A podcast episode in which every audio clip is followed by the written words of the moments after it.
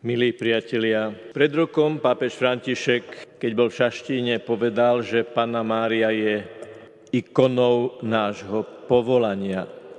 Slovo ikona je v našom súčasnom jazyku relatívne intenzívne prítomné v zdrobnenej podobe. Ikonka. Pôjdeš myšou na ikonku, klikneš a potom to pôjde. Nájdeš na klávesnici ikonku, klikneš, stlačíš a bude to fungovať. Stránky o dejinách počítačov dokonca uvádzajú, že to bolo v roku devätnásť osemdesiatštyri, keď firma Apple a konkrétne počítače Macintosh a menovite grafička Susan Kare prvýkrát vymyslela malé obrázky, aby boli zrozumiteľné, jasné a pochopiteľné na prvý pohľad. Zdá sa, že úplne prvá ikonka, ktorá vznikla, bola usmievavá obrazovka počítača s takým úsmevom.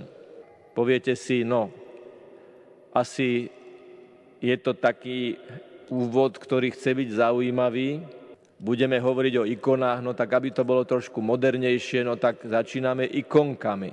Nemal by som zrejme celkom odvahu začať takýmto spôsobom, keby v tom istom materiáli o dejinách ikoniek nebol záver takýto. Slovo ikonka pochádza zo slova ikona, to boli náboženské obrazy v náboženstve a potom prichádza tá pointa, ale ikonky sú dnes viac používané, viac sa s nimi pracuje, ako s náboženskými ikonami. Prečo potrebuje autor suchopárnych dejín grafiky na obrazovke alebo na klávesnici završiť svoju analýzu a svoju informáciu porovnávaním náboženských ikon a počítačových ikoniek? Je to neporovnateľné a najmä naprosto nenáležité a nepravdivé to vôbec porovnávať. Pretože ikona v tom pravom zmysle slova nie je malý obrázok na stláčanie miliónkrát. Ikona je obraz, ktorý má hlbokú posvetnú hodnotu. Slovo ikona. Z gréckého eikon, alebo eikonos, je to vlastne, keby sme to mali čo najvýstižnejšie vyjadriť slovensky, je to podobizeň. Podobať sa. V ikone je vyjadrené, že sa na niekoho podobajú, to je tá prvá dimenzia, a že na toho, na koho sa podobajú, by sme sa mali my podobať. Pre ikony je typické, napríklad, že sú väčšinou prenosné, aby mohli posvecovať priestor. Kňaz a východný mních Ján Damascénsky, pôsobiaci pri Jeruzaleme, píše, že ikona je prívodom milosti s efektívnou posvecujúcou silou. Mariológovia dokonca hovoria, že mariánske ikony v dejinách sú inšpirované prvými ikonami Panny Márie, ktoré maloval evanjelista Lukáš, ktorý okrem toho, že bol lekárom, bol aj maliarom. A dokonca sú informácie, alebo sú zdroje, ktoré tvrdia, že svätý Lukáš počas života Panny Márie po zoslaní Ducha Svätého Pannu Máriu namaloval. Mala mať svetlé vlasy, snedú pokožku, živé oči na oválnej tvári s jemnými červenými perami a mala mať strednú postavu. Jednoduchá, pokorná, prirodzená, jednoducho oblečená a aktívna. Lenže úlohou ikon nie je referovať, ako niekto naozaj vyzeral, nie sú to fotografie, ale sú to obrazy štilizované podľa zásadného kľúča. Majú posvecovať. V minulosti mních, ikonopisec, bol špeciálne požehnaný biskupom a celým svojim kláštorom predtým, ako sa stal maliarom ikon, ikonopiscom. A kým on sám začal písať ikony, mesiac sa postil a modlil. A prvá ikona, ktorú takýto špeciálne požehnaný mních musel povinne namalovať, bolo premenenie Pána. Pravdepodobne preto, aby dokázal namalovať žiariaceho Ježiša, ktorý potom má žiariť zo všetkých ikon, ktoré namaluje. Ikona je teda podobizeň, vždy je tam tvár, vždy je tam postava. Neuvidíte ikonu so zátiším, s lesom, s prírodou, s krajinkou, so zeleninou, s ovocím. Na ikone je vždy tvár, je vždy niekto, je vždy nejaká postava. Táto podobnosť musí byť potvrdená cirkvou ešte pred posvetením ikony. Je veľavravné, že keď svätá Bernadetta v Lurdoch bola pozvaná rozpoznať Pannu Máriu v troch obrazoch, pozastavila sa pri byzantskej ikone a povedala, že táto sa jej najviac podobá. Poznáme v zásade dva typy mariánskych ikon. Hodigitria a Eleousa. Hodigitria zdôrazňuje, že Ježiš je Boží syn. Panna Mária na jednej ruke drží žehnajúceho Ježiška, druhou rukou Panna Mária ukazuje na Ježiša pozorovateľovi, pozerá sa na neho a ukazuje na Ježiša, že on je cesta. Preto Hodigitria vlastne znamená Panna Mária sprievodkyňa. Panna Mária, ktorá nás sprevádza na ceste, ukazujúc, že Ježiš je cesta. Obraz Panny Márie, ktorá nás sprevádza na ceste s Ježiškom na rukách, ktorý je cesta, bol ponímaný ako živé požehnanie a počas obliehaní mesta mnohokrát túto ikonu nosili pri múroch mesta, ktoré ich mali chrániť. No a potom je to Eleousa, ktorá zdôrazňuje, že Ježiš je, okrem toho, že je Boží syn, je aj syn človeka. Eleusa znamená Madonna nehy, alebo Panna Mária nežná, Panna Mária nežnosti. Tiež drží Ježiša na rukách, ale on v tomto prípade, v tomto type ikon nepožehnáva, ale Máriu drží okolo krku, alebo sa vinie k jej tvári, alebo dokonca sa dotýka nežne jej brady. Veľmi z toho vyžaruje tá nežná láska medzi matkou, ktorá si vynie k sebe dieťa, a dieťa, ktoré sa túli k svojej mamičke. Ikony predstavujú Pannu Máriu teda nie ako historickú osobu z dávnej minulosti, ale ako oslávenú a predsa prítomnú osobu, pripravenú pomôcť, pričom ikona práve preto má posvedzujúcu silu. Ale, a to je jadro toho, čo dnes si prosím odnesme z našej meditácie, Mária je predovšetkým ikona napísaná a namalovaná Bohom. Je to podobizeň, je to podobizeň, ktorej sa chceme a máme podobať. Preto pápež František mohol povedať, že Panna Mária je ikonou, podobizňou nášho povolania, aby sme boli, doslova povedal, svätí a nepoškvrnení v láske podľa obrazu Krista. Ak teda Panna Mária je ikonou nášho povolania, teda my sa máme pripodobňovať Panne Márii v spôsobe, akým ona prijala svoje povolanie, tak sme dnes čítali, začiatok jej života je povolanie v podobe zvestovania. Mária, ktorá nejakým spôsobom reaguje na Božie podnety. Poprosme Pána, aby nám otvoril srdce, ako my máme prijať do nášho života ikonu Panny Márie počas zvestovania. Panna Mária, keď ju anjel oslovy s Božím posolstvom reaguje tromi odlíšenými reakciami. Prvá, ona sa nad jeho slovami zarazila a rozmýšľala. Čo si z toho vyberieme, aby sme sa mohli na Pannu Máriu podobať? Ona bola citlivá na Božie slovo, lebo verila, že je to Božie slovo. To slovo zarazila vyjadruje jej citlivosť a vnímavosť na to, čo sa práve dozvedá. Zaraziť sa nad nejakým posolstvom môže len ten, ktorý to posolstvo dobre a dohĺbky počúva a vníma. Ona sa zarazila citlivá na Božie slovo.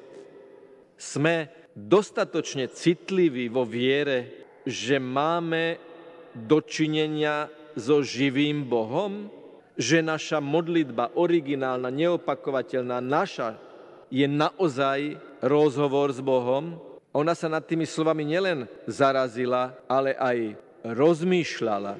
To nie je intelektuálna, analytická aktivita rozumu, čisto len, ale aktívne vnútorné uchopenie, rozmýšľanie, zvažovanie, premýšľanie, čo mi Boh povedal, s vierou, že mi to Boh povedal a že mi to naozaj povedal. Ona sa zarazila a rozmýšľala. To je prvé, k čomu nás Panna Mária pozýva. V realite nášho každodenného života, v realite nášho životného rozpoloženia, v konkrétnosti našej životnej situácie vnímať Boží hlas do tejto situácie. My sa nechcíme podobať na niekoho, kto žil dávno, kto je ďaleko. My sa chcíme podobať sami na seba posvetení podobizňou tej, ktorú sme dostali z kríža za matku, ako ikonu nášho povolania. Druhá reakcia, Panna Mária sa pýta, ako sa to stane, veď ja muža nepoznám.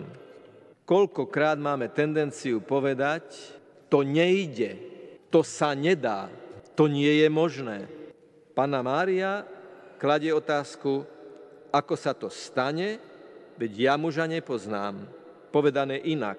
Nakoľko ja tomu rozumiem, je to nemožné, ale otváram sa Tebe, Pane Bože, lebo Ty vieš, ako je to možné. Teda ako sa to stane, keď podľa mojej logiky to nejde, lebo ja muža nepoznám, ale ako sa to stane teda, lebo Ty vieš, Pane.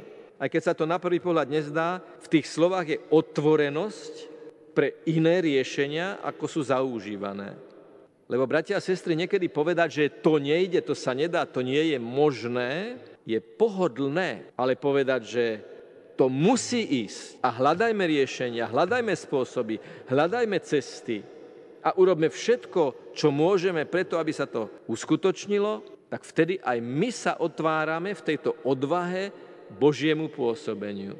Tým samozrejme nechcem povedať, že máme veci lámať cez koleno, a znásilňovať situáciu, lebo niekedy Boh dosahuje svoje ciele a plány tým, že sa nič nedeje a my musíme kapitulovať. Ale vtedy dosiahol to, že sme upokorení. A keď sme upokorení, vždy cez pokoru nájdeme cestu nášho smerovania. Po tretie, Panna Mária hovorí, hľa, služobnica Pána, nech sa mi stane podľa tvojho slova. Všimnete si, ako to rezonuje, ako je to prepojené. Ako sa to stane, veď ja muža nepoznám. A v tejto vete je to prehodené. Najprv hovorí o sebe, hľa, som služobnica Pána. A ako sa to stane, nech sa mi stane podľa tvojho slova. Je tam opäť to slovo stane, ale už plné dôvery a odovzdanosti. Tu by samozrejme moderný človek povedal, a nech to aj povie, je to správne, je veľmi správne veci vyjadrovať úprimne, otvorene, s otázkou. Nemôžeme zrieť bez toho, aby sme kládli aj úprimné otázky. Všimnite si, že Ježiš nikdy nikomu nepovedal, nebuď drzý. Nikdy mu nepovedal, ako môžeš klásť takéto otázky. Ale úprimne, niekedy tvrdo, aj vždy jadrne veci vysvetlil. Panna Mária hovorí služobnica. To je slovo pre moderný svet, z ktorého behajú zimomriavky po chrbte. Tak v dobe, keď sa všetci emancipujú, keď hovoríme, že všetci by si mali byť rovní, zrazu my v modernom svete by sme mali prijať slovo služobnica. A dokonca slovo služobnica v pôvodine je dokonca otrokyňa, čo už úplne nás blokuje na prvé počutie. A predsa to Panna Mária hovorí v absolútnej vnútornej slobode viery. Lebo ak ma oslovuje Boh a Boh má so mnou svoje plány a Boh je nekonečne láskavý, ak On odo mňa niečo chce, je to to najlepšie, čo možno chcieť, a je to aj pre mňa a pre moju spásu to najlepšie.